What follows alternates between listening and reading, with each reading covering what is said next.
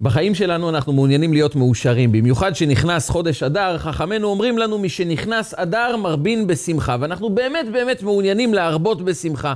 רוצים להיות שמחים, אבל שואלים את עצמנו לא פעם, כשאתה פוגש אנשים כל כך קשים, אנשים שבאמת מאכזבים אותנו, אנשים שגורמים לנו פחות להאמין בבני האדם ופחות להאמין בטוב שיש בעולם, איך אני יכול להישאר שמח כשאני פוגש סביבי אנשים מאתגרים, אנשים שמאוד קרובים אליי ומאכזבים אותי? איך אני יכול להיות שמח בתוך עולם שאני שומע כל כך הרבה חדשות לא טובות, לא נעימות? ולמרות הכל באים חכמינו ואומרים לנו, מי שנכנס אדר מרבין בשמחה. אדם צריך להרבות עוד יותר בשמחה שלו. יש סוד לשמחה. יש דרך שכאשר אנחנו לומדים אותה לעומק, אנחנו יכולים לבנות חיים מוארים, חיים שהשכינה שורה בהם, חיים שאנחנו חשים, שאנחנו מרוממים מעל הבעיות, שאנחנו נמצאים ברובד בחיים שהוא גבוה יותר מכל הקשיים, מכל המכשולים, ואנחנו חשים שיש אור בחיים שלנו, וזה נמצא בעצם בפרשת השבוע, באחד הציוויים, באחד הבקשות של הקדוש ברוך הוא מאיתנו, אחת הבקשות הכי יסודיות, הכי מהותיות, בעם היהודי. וזה הפסוק הבא. ועשו לי מקדש ושכנתי בתוכם. הקדוש ברוך הוא אומר לנו, לכל אחד ואחד מאיתנו, תבנו לי בית מקדש ואני אשכון בתוכם, לא רק בתוכו, בתוכם, בתוכם של עם ישראל. בתוך כל אחד ואחד מעם ישראל אני יכול לשכון, אני יכול לשרות. אתם בעצם בית המקדש שלי.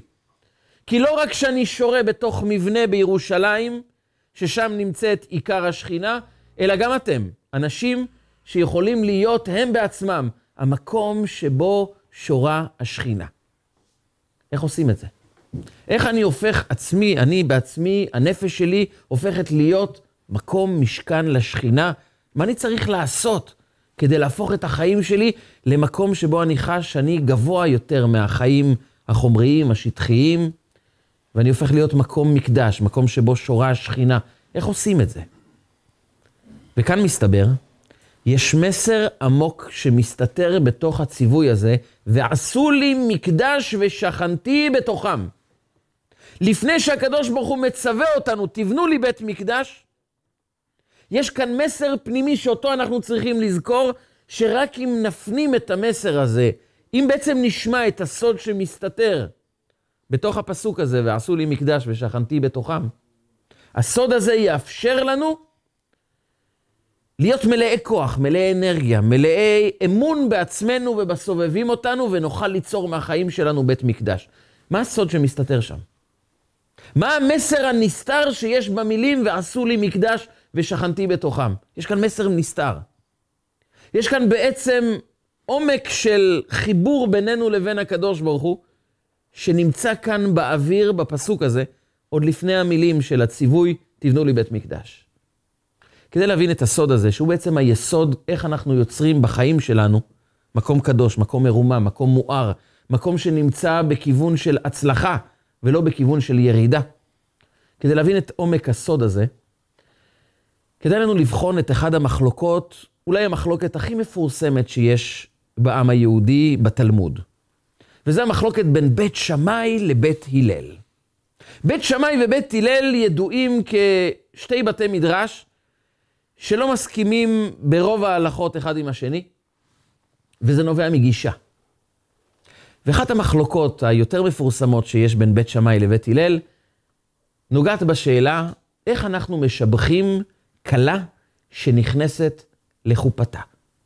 הרי יש לנו ציווי לשמח חתן וכלה. כל המשמח חתן וכלה זוכה בחמישה קולות. יש בזה ערך מאוד מאוד גבוה לשמח אנשים ביום השמח שלהם, ביום החופה שלהם, לשמח את החתן ואת הכלה. וכשבאים לשמח את הכלה, באים בית שמאי ואומרים, אנחנו אומרים לכלה, כלה נאה וחסודה, בתנאי שזו באמת המציאות. אם יש בה חיסרון, כגון אומרים בית שמאי, שהייתה חיגרת או סומה, אם היא הייתה עיוורת או נכה, אתה לא יכול להגיד כלה נאה וחסודה, אתה לא יכול לשבח אותה שהיא מושלמת, היא נאה וחסודה, היא מושלמת ויש גם חוט של חסד משוך עליה. יש לצערנו גם דברים לא מושלמים. זה לא רע, זה לא בעייתי, זה לא אומר שהיא לא זכאית להתחתן. הנה היא מתחתנת ובשעה טובה, רק אני לא יכול לשבח דברים שהם קצת שקר. אני לא יכול להגיד, הנה הקלה המושלמת נכנסה לחופה. הנה הקלה הנאה וחסודה, זה לא נכון. יש בה חיסרון, זה לא פוגם בערך שלה. אבל מצד שני, כתוב בתורה, מדבר שקר תרחק. אתה לא יכול להגיד מושלם על דבר שהוא לא מושלם. בית הלל לא מסכימים. בית הלל אומרים, כיצד מרקדים לפני הקלה? קלה נאה וחסודה. כל קלה היא נאה וחסודה. כל קלה היא מושלמת. כל קלה היא גם נאה וגם חסודה, גם מושלמת וגם חוט של חסד משוך עליה. ובית שמאי אומרים, אבל זה לא נכון. יש חיסרון. אם ישאלו אותך, היא מושלמת, אין בה שום חיסרון. יש חיסרון. היא חיגרת. יש בה עיוורון, או שהיא חרשת, או דבר אחר. איך אתה יכול לומר קלה נאה וחסודה? מה העומק של דברי בית שמאי? ובית שמאי באים, העומק של דברי בית הלל. בית הלל באים ואומרים את הדבר הבא. כגון שאדם קונה מקח מהשוק, אדם שבא וקנה מוצר. וכשהוא חוזר הביתה ואומר, קניתי את החפץ הזה, האם אתה משבח את החפץ שהוא קנה, או אתה אומר לו כמה הקנייה שלו הייתה גרועה? בדרך כלל, אנשים משבחים את הקנייה שאדם קנה. הוא קנה רכב חדש. גם אם אני לא הייתי רוכש את זה לעצמי, הוא כבר קנה. תהנה, דבר טוב קנית. וכך גם אותו חתן שהתחתן עם הכלה, אתה צריך לשבח את הכלה בעיניו. לכן חכמים אמרו, שאדם לעולם צריך שיהיה דעתו מעורבת עם הבריות. מה בית הלל אומרים כאן? מה הם מספרים?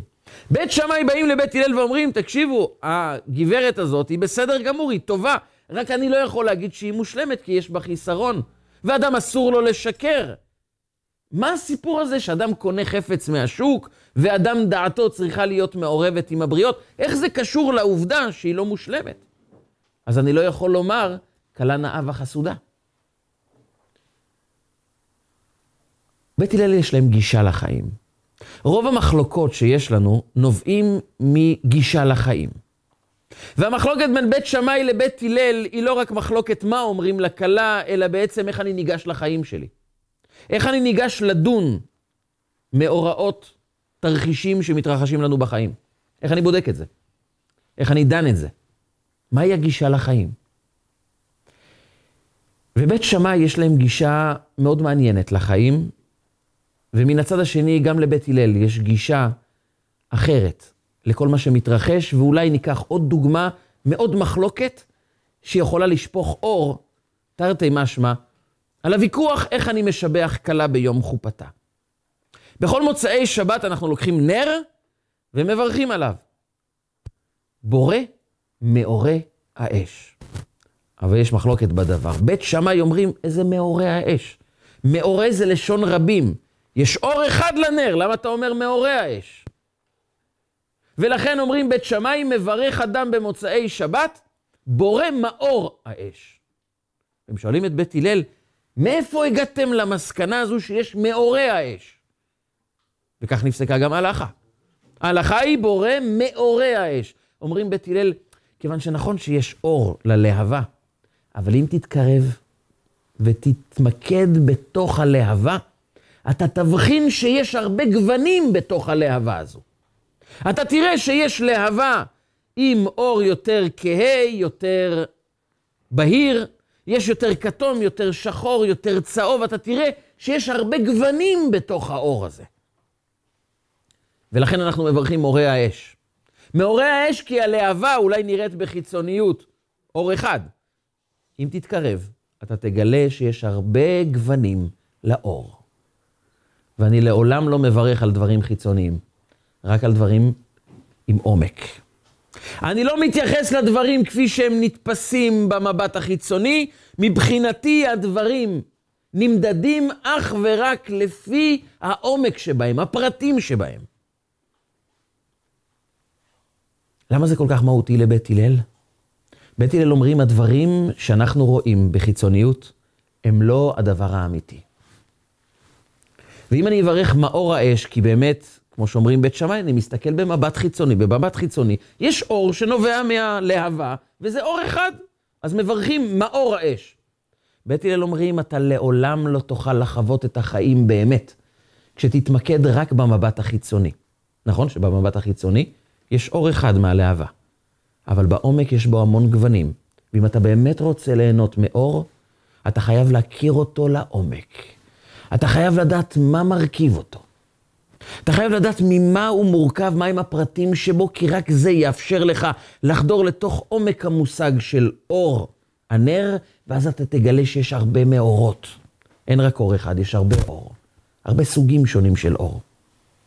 ולכן גם בית שמאי אומרים, כאשר נכנסת כלה לחופתה, אני חייב לדבר ולבטא את מה שאני חושב, כפי שזה נמדד בחיצוניות, ובקריטריונים החיצוניים, הלא שטחיים נקרא להם, אבל מה שבאמת יש בשטח, זה שיש בה הרבה מעלות, ויש בה גם חסרונות, ואני לא יכול להתעלם מהחסרונות, כי הם קיימים פה. ואם יש חסרונות, אז אני גם אומר את זה. וגם אם אני לא אומר, אני לא אשבח על דברים שהם לא נכונים, אני אשבח על הדברים הטובים, ואת הדברים הלא טובים אני לא יכול לבוא ולומר שהם לא נמצאים. אני לא יכול לבוא ולהגיד שהכל מושלם, יש גם דברים לא טובים. בית הלל לא חולקים על הדבר, הם לא טוענים שאותה כלה היא לא חיגרת או שהיא לא עיוורת. אבל הם באים ואומרים, תסתכל על טבע מיוחד שהקדוש ברוך הוא הטביע בבני אדם. טבע שהוא פלא. טבע שאם אנחנו נסתכל עליו, אנחנו נוכל להבחין באיזה מסר אלוקי לחיים שלנו. הגמרא במסכת סוטה מביאה את דבריו, דבריו של רבי יוחנן. אמר רבי יוחנן, שלוש חינות הן. יש שלושה סוגי חן בעולם. חן זה לא רק יופי. חן זה יופי עמוק. חן ראשי תיבות חוכמה נסתרת. יש יופי עמוק בחיים. שלוש חינות הן.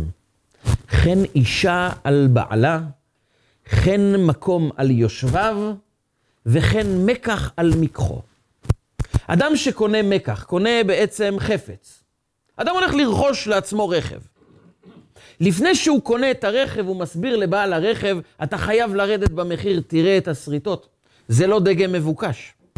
תראה, יש כמה בעיות כאן, והוא מוריד את המחיר. זה עד הקנייה. מהרגע שהוא קונה את הרכב, אם מישהו יבוא ויאמר לו את אותם דברים, תראה כמה סריטות, זה לא דגם מבוקש, זה לא רכב כל כך מוצלח, הוא כועס. אם אני קניתי את זה, אל תדבר על הדבר הזה. חן מקח על מקחו. אדם שלקח וקנה חפץ, לא מעוניין לשמוע חסרונות. אבל אתה בעצמך לפני רגע אמרת חסרונות. זאת אומרת, זה היה לפני הקנייה. אחרי שקניתי זה שלי, ואם זה שלי, אני לא רוצה לשמוע דברים רעים. זה שלי. רק דברים טובים אני מוכן לשמוע. אתה שקרן, אתה אדם לא אמיתי, אתה אדם שלא יודע לחשוב בצורה לוגית, ברורה, לא. זה כבר שייך לי, וכשזה שייך לי, אני רוצה רק דברים טובים. אני רואה בזה רק דברים טובים. חן מקח על מקחו, אם אני קניתי את זה, הוא מצא חן בעיניי. ואם הוא מצא חן בעיניי, החיבור ביני לבין החפץ גורם לי שאני מתמקד רק בדברים הטובים. אני רואה רק את הדברים הטובים, ואני לא רואה חסרונות. למה אתה בא לספר לי דברים שאני לא רואה? דברים שמבחינתי לא קיימים. זה עומק המושג של חן. כשאני מרגיש חיבור, אני רואה רק דברים טובים.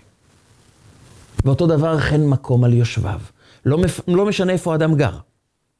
אם מישהו יבוא ויגיד, מה, אתה גר בעיר הזאת? עיר מלוכלכת, מזג האוויר לא טוב. מקום לא נעים בכלל לגור שם. האדם נעלב. ממה אתה נעלב? אתה ראש העיר? ממה אתה נעלב? אומרים לך שהמקום לא טוב. לא, זה העיר שלי, אני לא רוצה לשמוע חסרונות. זה העיר שלי, חן מקום על יושביו. אגב, זה טבע שאלוקים הטביע בתוכנו, כי בלי הטבע הזה, כולם היו רוצים לגור רק בשכונה אחת. וכל עם ישראל מפוזרים בכל ארץ ישראל, וכולם שמחים. הדרום, קריית גת, המקום הכי טוב לגור. הגולן, המקום הכי טוב לגור. תל אביב, ירושלים. מי שגר שם אומר, זה המקום בו גדלתי, שם אני חי, זה הבית שאני אוהב את הבית שלי. אני מרגיש טוב בבית שלי. אני אוהב את ההורים שלי, אני אוהב את המשפחה שלי. אבל מה זה המשפחה המושלמת? מבחינתי כן, זה המושלם. כי אם אני מרגיש חיבור, זה מה שאני אוהב. זה היופי הכי גדול. אלו האל מהילדים שלי, זה הדבר הכי יפה בעולם. אין יותר יפה. יש יהודים מגיעים לכותל המערבי, מוכנים להישבע שזה המקום הכי יפה בעולם. הם ראו אוקיינוסים, הם ראו הרים, הם טילו בעולם. הכותל המערבי זה הכי יפה. כי מה קובע יופי? רמת חיבור. ואם אני מרגיש שזו הזהות שלי, אני עומד מול אבני הכותל ואומר, זה המקום הכי יפה בעולם, אין יותר יפה מלא. כי זה אני. באים בית הלל ואומרים, אתה יודע מה עומק המושג של שלמות? מה עומק המושג של יופי? זה חיבור. ואם החתן בחר בה, אם הוא מעוניין להתחתן איתה, הוא מרגיש חיבור מבחינתו, הוא רואה קלה נאה וחסודה. ולעולם יהיה אדם דעתו מעורבת עם הבריות. תפסיק להסתכל איך אתה רואה את החיים. תנסה להביט איך אחרים רואים את החיים. תנסה לראות איך הוא רואה את החיים. ואם אתה תצליח לצאת מהקונחייה שלך, ולהתחיל לראות איך הוא רואה את החיים, אתה תגלה קלה נאה וחסודה. לעולם יהיה אדם דעתו מעורבת עם הבריות. אין רק את דעתך, יש גם את דעתם. והחתן הזה שהתחתן, מבחינתו, זו אשתו, והוא באמת באמת רואה רק קלה נאה וחסודה. זו האמת. כי יופי של מדדים חיצוניים, זה רמת קשר כל כך חיצונית, שכל הזמן מתמקדת רק בנתונים שטחיים, פשוטים, ללא קשר פנימי אמיתי של חיבור. ולכן כל הזמן אנשים עסוקים רק בלהחצין את המעלות שלהם, כי ללא זה לא יהיה קשר עם אף אחד. אחד עם השני לא יהיה קשר, מסיבה אחת פשוטה. אנחנו קשורים רק במדדים החיצוניים, ובלי המדדים החיצוניים קרסתי. אז אדם עסוק וטרוד כל החיים שלו, רק במה הוא ילבש, באיך הוא נראה, באיך מסתכלים עליו, ממה אומרים עליו, וכמה לייקים הוא קיבל, כי ללא זה אין רמת קשר. ואז אדם כל הזמן חרד, האם אני עונה על הקריטריונים שהעולם מציב לכל העולם. וזה הזוי. אי אפשר לחיות ככה, כי לא כולם יעמדו באותם קריטריונים שהעולם קבע שזה היופי, זה החוכמה, זה המוצלח. זה לא יכול להיות, זה, זה חסר היגיון. לא כל בני האדם יכולים להיראות אותו דבר, יכולים לעסוק באותם מקצועות ולקבל את אותה רמת הכנסה. זה בלתי אפשרי. אז מה, אז יש אנשים שיותר יאהבו אותם, ואנשים שפחות יאהבו אותם? יש אנשים היפים, המוצלחים, החכמים, ויש את האלה שפחות? באה התורה ואומרת לא. כל אישה היא קלה נאה וחסודה. כל אדם הוא במובן מסוים מושלם. לא שהוא לא צריך לעבוד על עצמו. אבל יש בו תחום של שלמות, כי אם אנחנו נעסוק בחיבור הפנימי, החיבור הפנימי ייצור יופי אמיתי. חן מקום על יושביו, חן אישה על בעלה, וכן מקח על מיקרו. ובית הלל אומרים, זה נכון, במבט חיצוני, יש אנשים עם יותר כסף. יש אנשים יותר מוצלחים במדדים הפיזיים, החומריים, החיצוניים, זה נכון. אבל אלו לא הם החיים. זה לא נקרא לחיות. החיים זה הלל. הלל מלשון הילה. זה אור, זה נר שאתה עובר איתו ואתה אומר, אני רוצה לבדוק בחורים ובסדקים. אני מאמין שיש משהו פנימי, אני יש, מאמין שיש משהו שאנשים לא רואים בחיצוניות, אבל הוא קיים פה בפנים. והתפקיד שלי זה לעבור ולבדוק את הרובד הפנימי, את הפרטים. נכון שיש אור ללהבה, אבל אני בודק מהו בפנימיות. וכשאני מתקרב, אני מגלה שיש המון סוגים של אור, וזו מבחינתי המציאות. המציאות זה מה קורה בפנים. המציאות זה בעצם הרובד העמוק. הסיבה לכל הדברים, זה עומק המציאות. ולכן הוא נקרא הלל, כי כל תפקידו זה לקחת את האור, את ההילה, ולהתחיל לבדוק מה קורה בפנימיות. וזה בא לידי ביטוי באחד הסיפורים המפורסמים, על אותם גויים שבאו להתגייר אצל הלל הזקן, ולפני כן הם ביקרו אצל שמאי הזקן. דבר ברור מבחינה הלכתית, אין גירות ללא קבלת זהות יהודית שמורכבת מתורה ומצוות. וכאשר אדם רוצה להתגייר, הוא אמור לקבל על עצמו את ההיסטוריה היהודית, את הזהות היהודית, ולקבל על עצמו את כל החובות והזכויות שיש לעם היהודי. ברור שאם אדם רוצה להתגייר כדי להרוויח כסף, הוא לא מקבל על עצמו זהות יהודית, ולכן אי אפשר לקבל אותו כגר. ובא גוי לפני שמאי הזקן ואמר לו את הדברים הבאים. אני מאוד רוצה להתגייר. הלא שמאי הזקן בשמחה, רק למה אתה רוצה להתגייר? לא, זה מאוד פשוט, אני עברתי ליד בית הכנסת, בדיוק היה שיעור שהרב נתן על בגדי כהן גדול. שמע, אני מאוד אוהב בגדים יפים, ולמדתי שהבגדים של כהן גדול שזורים מחוטי זהב, מ... רמת החומרים הכי משובחים, ויש גם שנים עשר יהלומים שנמצאים אצלו, אבנים טובות, אבני שועם, אבני מילואים, לאפות ולחושן. יש לי תשוקה אדירה ללבוש את הבגדים האלו. אני ממש רוצה ללבוש את בגדי הכהן הגדול. אני רוצה להתגייר, ככה אני אהיה כהן גדול, ואז אני אזכה להתלבש כמו שצריך. אמר לו שמאי, הדלת נמצאת בצד ימין, אתה מוזמן לצאת, ואם אתה רוצה להתלבש, יש כמה חנויות, תבחר לעצמך בגדים, מה הקשר לעם היהודי? ואמר לו, תצא. אני לא יכול לקבל אותך, כשכל הרצון שלך להתחבר לעם היהודי, זה ללבוש בגדים יפים. זה לא שער הכניסה לעם היהודי, אתה מבין שזה קצת יותר מורכב להיות יהודי. ואז הוא הלך להלל הזקן, ואמר לו את אותם דברים. הלל הזקן מסתכל עליו ואומר לו, אין בעיה, אני מקבל אותך. גייר אותו. ואמר לו, רק בשביל להיות כהן גדול, אתה מבין שאתה כמו מלך צריך ללמוד כללי מלוכה, לך תלמד תורה. והוא לומד תורה. בתוך כדי שהוא לומד, הוא שומע שמי שנכנס לתוך המקום הקדוש ביותר בבית המקדש, והזר הקרב יומת. הוא לא יכול להמשיך לחיות, מי שנכנס למקום הקדוש ביותר. והוא שואל את הרב שלו, מי, מי זה אותו אדם שעליו נאמר והזר הקרב יומת? הוא אומר לו, גם האנשים החשובים ביותר, זה יכול להיות מלך ישראל, גם הוא אסור לו להיכנס. הוא אומר, המלך אסור לו להיכנס? הוא אומר, כן. הוא אומר, רגע, אני לא מבין. אם מלך ישראל אסור לו להיכנס למקום הקדוש ביותר, איך אני גוי שרק נהיה יהודי, איך אני רוצה להיכנס? פתאום הוא קלט כמה זה היה הזוי, כמה זה היה חסר היגיון, הרצון להיות כהן גדול. והוא ירד מהרעיון להיות כהן גדול.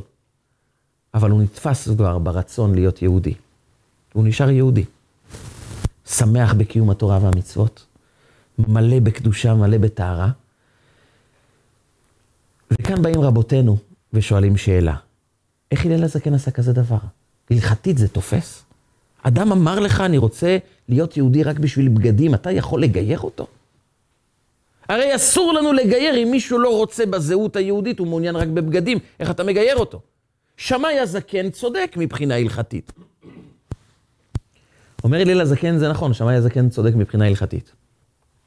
וכך צריך גם לנהוג. אבל לי יש תכונה עמוקה יותר. אני תמיד בודק מה קורה בפנים. הסתכלתי על אותו אדם עם הנר שבי, עם ההילה, עם ההלל.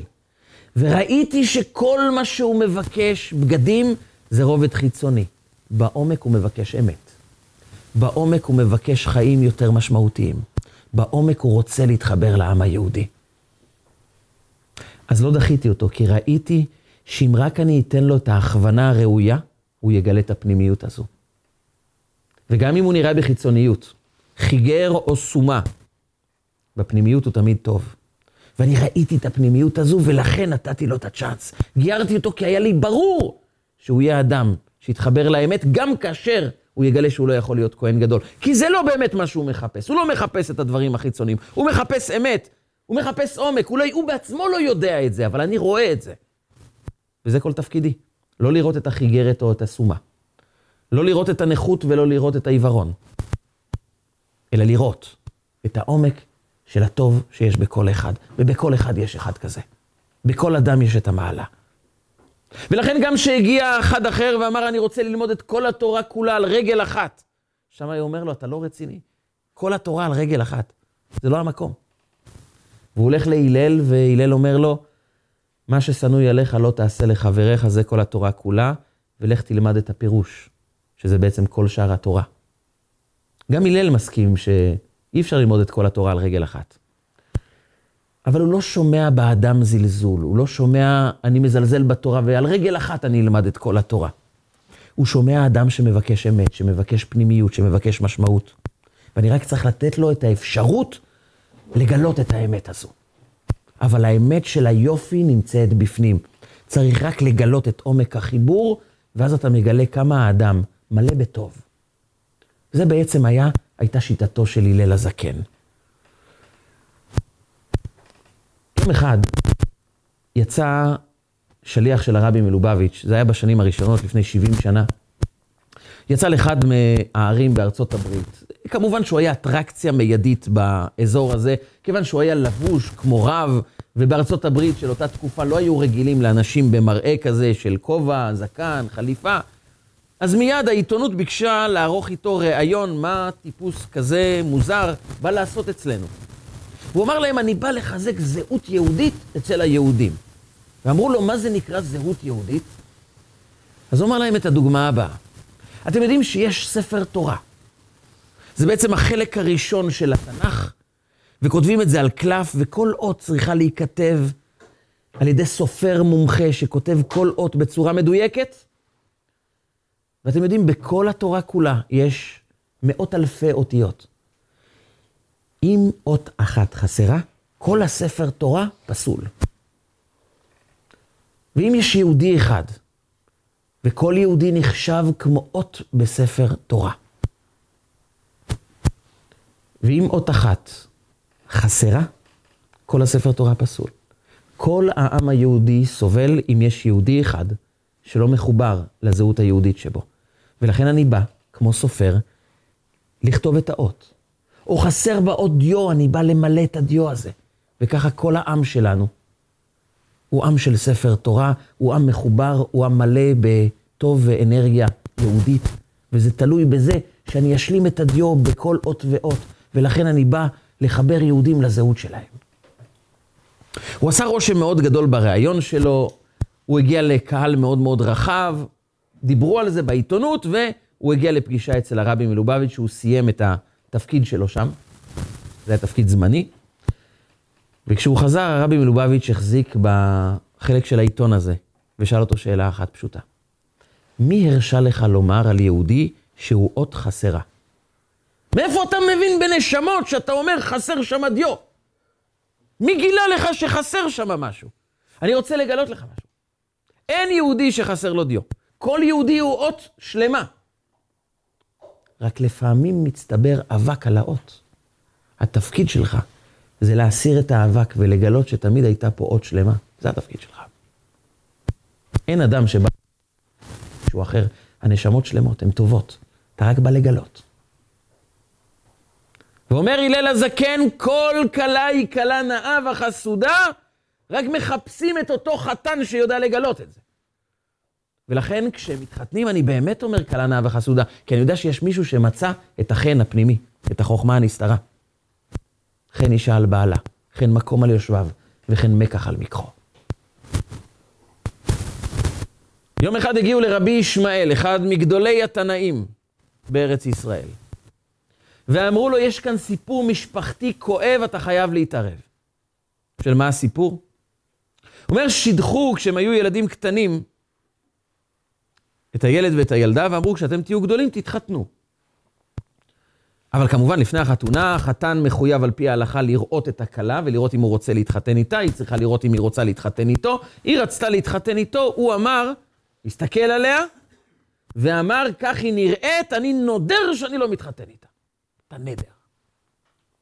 נדר זו תגובה מאוד קיצונית. זאת אומרת, אני לא רוצה שאף אחד ישכנע אותי להתחתן איתה, אני נודר שאני לא מוכן להתחתן איתה. והיא כמובן ממררת בבכי, כבר תקופה ארוכה, אולי אתה יכול להתערב, לבטל את הנדר, לשכנע אותו, לעשות משהו. הוא קרא לאותו אדם ואמר לו, למה נדרת? הוא אומר, לפי שהיא כעורה בעיניי. הכיעור שלה כל כך גדול, אני לא מוכן להתחתן איתה. רבי ישמעאל שומע את זה. דיבר עם אשתו והם הכניסו את אותה נערה לבית שלהם. היא הגיעה ממשפחה מאוד ענייה. האכילו אותה, השקו אותה, ייפו אותה, דאגו לה לכל מה שהיא צריכה כדי לצמוח, להתפתח, להתייפות. ואחרי שנה הוא קורא לאותו אדם ואומר לו, אתה זוכר את הנדר שנדרת מאותה אחת? הוא אומר, בטח שאני זוכר את הנדר. תגיד לי, האם מזו נדרת? האם נדרת לא להתחתן איתה? הוא מסתכל ואומר, לא, מזו לא נדרתי, זה משהו אחר. הוא אומר, אז הנדר שלך מבוטל. כי לא ידעת שיצא מה שיצא כעת. לא ידעת מהיופי הזה. ואז הוא ביטל את הנדר, הם התחתנו, ורבי ישמעאל בכה ואמר, בנות ישראל נאות הן, אלא שהעניות מנבלתן. יש איזו עניות שמנבלת אותם, אבל באמת, באמת, בנות ישראל נאות הן. וכאן הייתי רוצה להציג בפניכם שאלה תלמודית. כדי לבטל נדר אתה צריך סיבה הלכתית, והסיבה ההלכתית היחידה המקובלת, זה לבוא לאותו אדם שנדר ולומר לו, בשעה שנדרת היה נתון שלא נחשפת אליו, שלא ידעת ממנו. ולכן הנדר שלך יכול להתבטל, כי עכשיו אני מגלה לך נתון שלא ידעת. ואם אתה אומר, אם הייתי יודע את הנתון הזה, לא הייתי נודר, הנדר שלך מבוטל. אבל יש כלל. הנתון חייב להיות נוכח בשעת הנדר. זה נקרא בלשון התלמודית, אין פותחין בנולד. אתה לא יכול לבטל נדר על דברים שיוולדו מאוחר יותר. לדוגמה, אם אדם נודר, אני לא מוכן ליהנות מהבן אדם הזה, לא מוכן ליהנות ממנו מכלום. והאדם הזה הפך להיות ראש העיר. אתה אומר, אם הייתי יודע שהוא יהיה ראש העיר, לא הייתי נודר. אי אפשר לבטל את הנדר. כי כשנדרת, זה האדם, מה יקרה לעתיד לבוא, זה כבר לא יכול לבטל נדרים בשעה שנדרת. בשעה שנדרת, נדרת מאותו אדם. יש איזה נתון באותו זמן שלא ידעת ממנו? לא? אז נדרת? עכשיו אי אפשר ליהנות, מאוחר מדי. אין פותחים בנולד. אני לא יכול לבטל נדר על סמך דברים שהתרחשו מאוחר יותר. ובא התלמוד ושואל, אז איך הוא ביטל את הנדר של אותו אדם? הרי בשעה שהוא נדר לא להתחתן איתה, היא הייתה באמת כאורה. אז אחר כך ייפו אותה, אבל זה כבר נולד, זה כבר משהו חדש. איך הוא ביטל את הנדר? בא רבנו הראש, אחד מגדולי רבותינו הראשונים, לפני למעלה משבע מאות שנים, ואומר את הדבר הבא. אם היא הצליחה להתייפות, היא תמיד הייתה יפה. רק לא ראו את זה. רבי ישמעאל בא לאותו אדם ואומר לו, אתה יודע, בנות ישראל נאותן, אלא שהעניות מנבלתן, יש איזה מסע חיצוני שמחבא את הנשמה, שבעצם מסתיר על האור של הנשמה. אבל האור הזה תמיד קיים. הוא רק מחפש דבר אחד. יש כמה אנשים כמו הלל שעוברים עם נר ואומרים, אנחנו מאמינים שיש עומק של יופי, עומק של טוב, עומק של אור. ורבי ישמעאל זה מה שהוא היה עושה בדרכו של הלל הזקן. הוא אמר לו, אתה יודע, הנדר שלך מבוטל כי אתה לא ידעת בשעה שנדרת, שבאמת מדובר פה באחת שהיא נאה. קלה נאה וחסודה. כי התמקדת יותר מדי ברובד החיצוני. אבל אם אתה תמצא עומק פנימי, אתה תגלה שבאותה שעה שאתה רואה כיעור, יש כאן גם באמת יופי. בנות ישראל נאותן, אלא שהעניות מנבלתן. אומרים חכמנו, אין עני אלא בדעת. העניות הכי גדולה זה הדעת. זה אדם שבמקום להעמיק בתוך החיים, ליצור קשרים אמיתיים, ליצור עומק של חיבור, להגיד, זה המקום מגורים שלי, זו המשפחה שלי. זה האנשים שאיתם אני חי. יש חיבור פנימי כשאתה תמצא את המעלות שיש באדם, כשאתה תתמקד בטוב שבו, כשאתה תרגיש חיבור פנימי אליו, אתה תפסיק לראות את הרובד החיצוני, ופתאום אתה תראה יופי. כשאנחנו מתבוננים במעלות של האנשים לידינו, הם מתחילים להיות יפים בעינינו. הם מתחילים להיות אנשים מוארים בעינינו. כי אם המורה מתקשר אליך ואומר, אתה יודע, הבן שלך, הוא שופך מעלות וטוב, וכמה הוא עוזר לאנשים, וכמה הוא חכם, וכמה כולם נהנים ממנו. ואתה מקבל גם מהמנהלת אותה תגובה, ואתה מקבל גם מהחברים שלו, ואז אתה מסתכל, הבן שלך נכנס, ופתאום אתה רואה אותו. הוא מואר כולו. מה השתנה? המבט. אני מרגיש כבר חיבור. וכשאני מרגיש חיבור לאדם, ואני מתמקד במעלות שבו, הוא באמת הופך לי יפה. ולכן אומרים בית הלל לבית שמאי, אם אנחנו נהיה אנשים שחודרים לעומק, מתבוננים בטוב שיש באנשים האלו, הם יפסיקו להיות מכוערים, הם באמת יהיו יפים. הם באמת קלה נאה וחסודה. אחד מגדולי המפרשים, הגאון הרוגוצ'ובר, אומר שאנחנו יכולים להבין סיפור די מוזר שמופיע בגמרא בסוף מסכת תענית. סוף מסכת תענית מסופר על ט"ו באב, חמישה עשר באב, היום של השידוכים. והבנות מהמשפחות המיוחסות היו מציגות את הייחוס המשפחתי ואומרים, שווה להתחתן איתנו, אנחנו משפחה מיוחסת. הנאות אומרות, תתחתנו עם הנאות, ואלו שלא שפר עליהם מזלם, לכאורה. הן לא מגיעות מהמשפחות המושלמות, הטובות, יש להן הרבה חסרונות. מה הן היו אומרות? אומרות? היו אומרות משפט מאוד מעניין. הכעורות היו אומרים, קחו מככם לשם שמיים, ובלבד שתעטרונו בזהובים. תתחתנו איתנו לשם שמיים, אבל תנאי אחד, שימו עלינו הרבה יהלומים, שימו זהובים. תשימו כסף. שאלת עצמך, מה בדיוק הולך כאן? מסביר הגאון הרוגות שובר, שזה קשור לסיפור של רבי ישמעאל.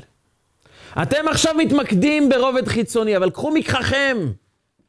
תחפשו עומק של טוב, תעטרונו בזהובים. תתמקדו בזהובים שיש בנו, במעלות שיש בנו. תתחברו. ואז תגלו שאין באמת כאורות, יש רק קלה נאה וחסודה.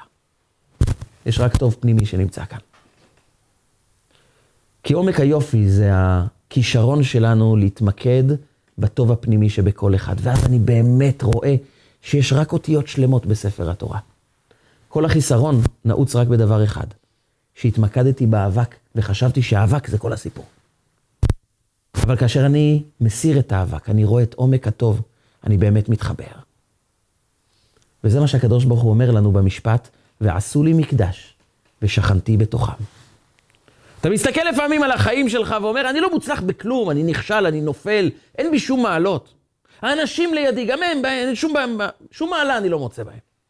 אנשים מעצבנים, נוכלים, שקרנים, רמאים. אבל עליהם נאמר, ועשו לי מקדש ושכנתי בתוכם. אלוקים פונה אליך ואומר, אני רוצה שתיצור בתוך הלב שלך מקדש עבורי. אתה יודע למה? כי בחרתי בך. כי אני מרגיש קשור אליך. כי אתה אהוב את זה. אני מחובר אליך. אני רוצה להיות איתך. ואם בחרתי בך זה בגלל שמצאתי בתוכך חן. איך אתה לא מוצא בעצמך חן? אתה לא שואל את עצמך למה בחרתי בך. עומק המשפט של ועשו לי מקדש ושכנתי בתוכם, עוד לפני שתבנו בית מקדש, תדעו דבר אחד. אני פשוט אוהב אתכם. רוצה אתכם. אתם חסרים לי. אני צריך אתכם. יש בכם חן. אתם אהובים ורצויים עליי. אז איך אתה לא מאמין בעצמך כשאלוקים אומר אני בוחר בך? איך אתה יכול להסתכל על האדם לידך כאדם נוכל? הרי אלוקים בחר בו. אלוקים שם נשמה טהורה בתוכו. אלוקים רוצה לשכון בתוכו. אז בוודאי שיש איזה חן שכל תפקידך זה לקחת נר ולהתחיל לבדוק אותו. להתחיל לחפש אותו. בשווקים וברחובות תבקשה את שהאהבה נפשי. ואז אתה תראה קלה נאה וחסודה.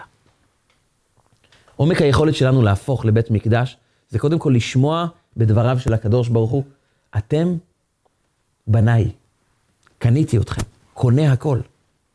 אתם המקח שלי, אני רוצה אתכם. ואז אני מבין בעצם שכל התפקיד שלי זה רק להיות אדם שמחפש. מחפש עומק, מחפש פנימיות, קודם כל בתוכי. ואם אני מוצא בתוכי עומק של פנימיות, אני מפסיק לדון את עצמי לפי מדדים חיצוניים. ואני שומע שיש בתוך חיי עומק של רצון של הקדוש ברוך הוא לשרות בתוכי. אז אני גם מצליח למצוא את זה אצל האחרים. אני הופך להיות אדם שרק בודק את הדברים בצורה פנימית, ואז מגלה שכל האנשים לידי הם אנשים מוארים. כל אחד הוא קלה נאה וחסודה.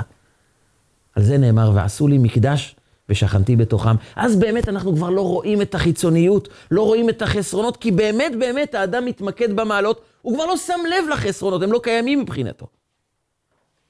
ויותר מזה, אדם שבעצם מגלה טוב בחיים, הופך להיות אדם מאיר, הוא נהיה אדם שכל הזמן נדבק לאור.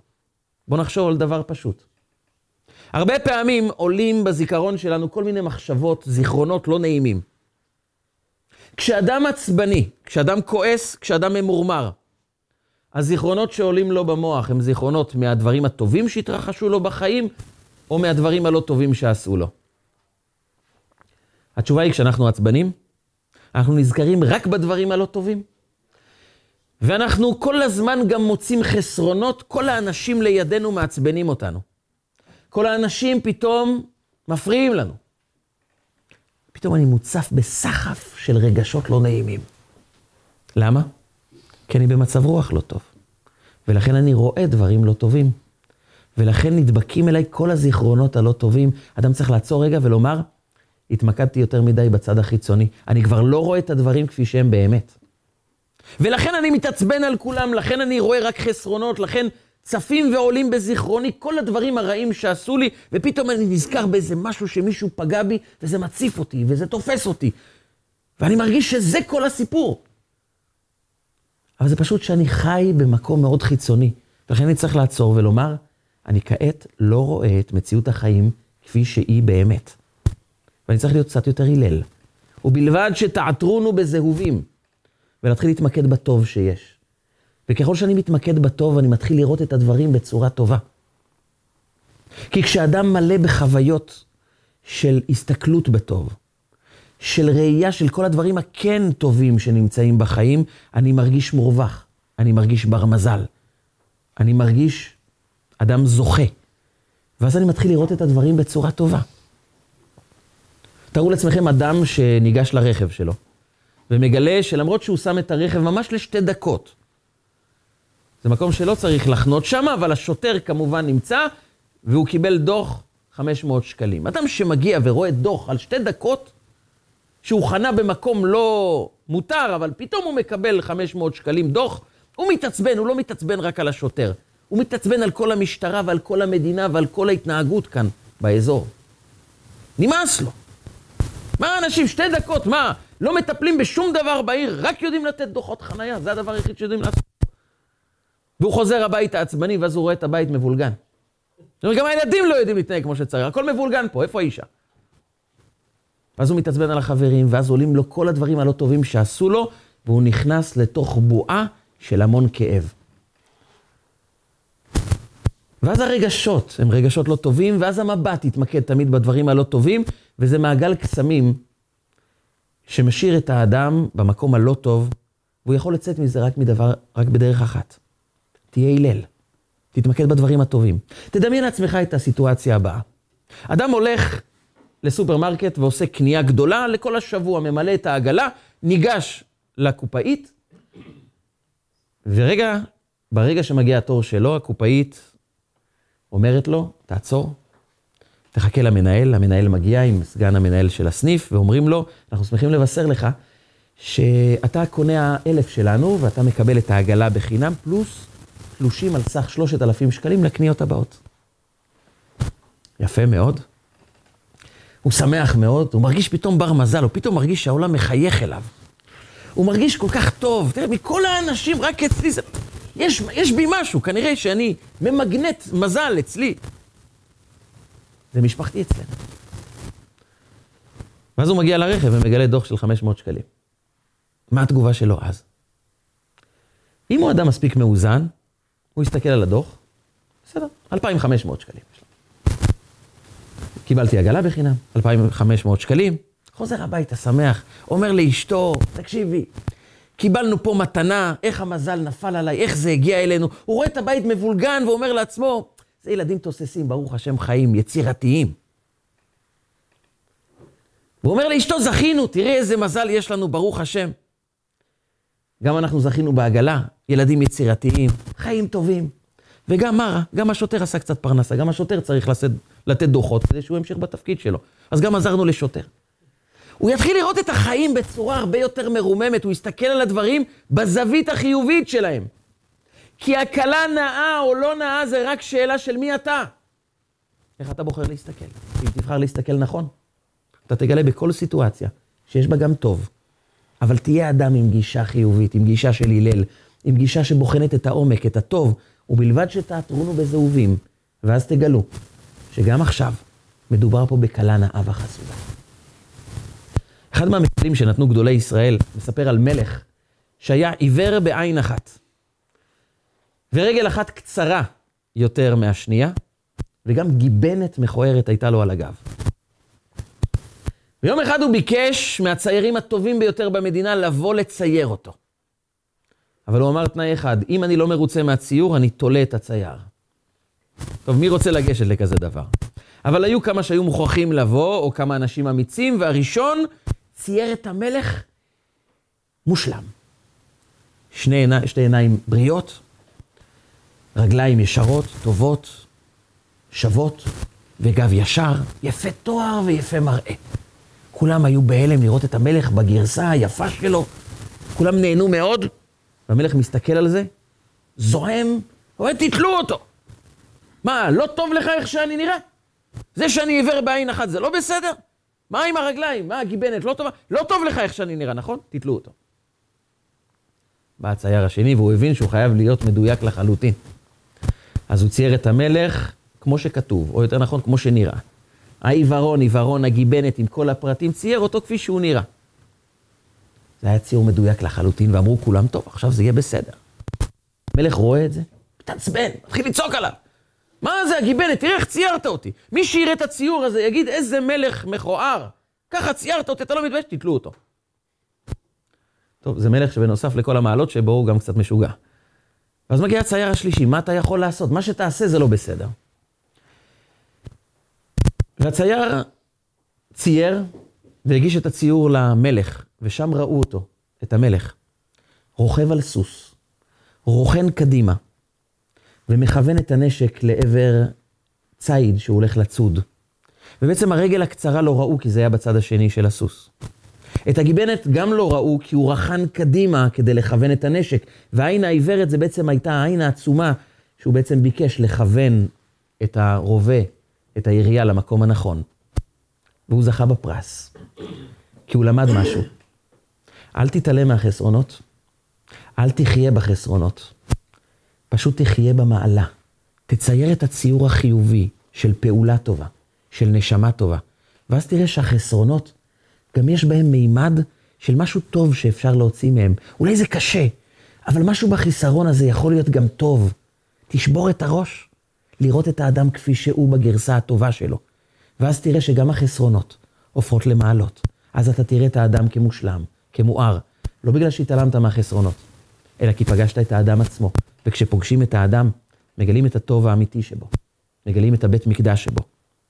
אם אנחנו יודעים למצוא את הבית המקדש שבתוכנו, נדע גם למצוא בית מקדש באנשים סביבנו, ואז נזכה גם להיכנס לבית המקדש בירושלים הבנויה, עם משיח צדקנו במהרה בימינו, אמן ואמן.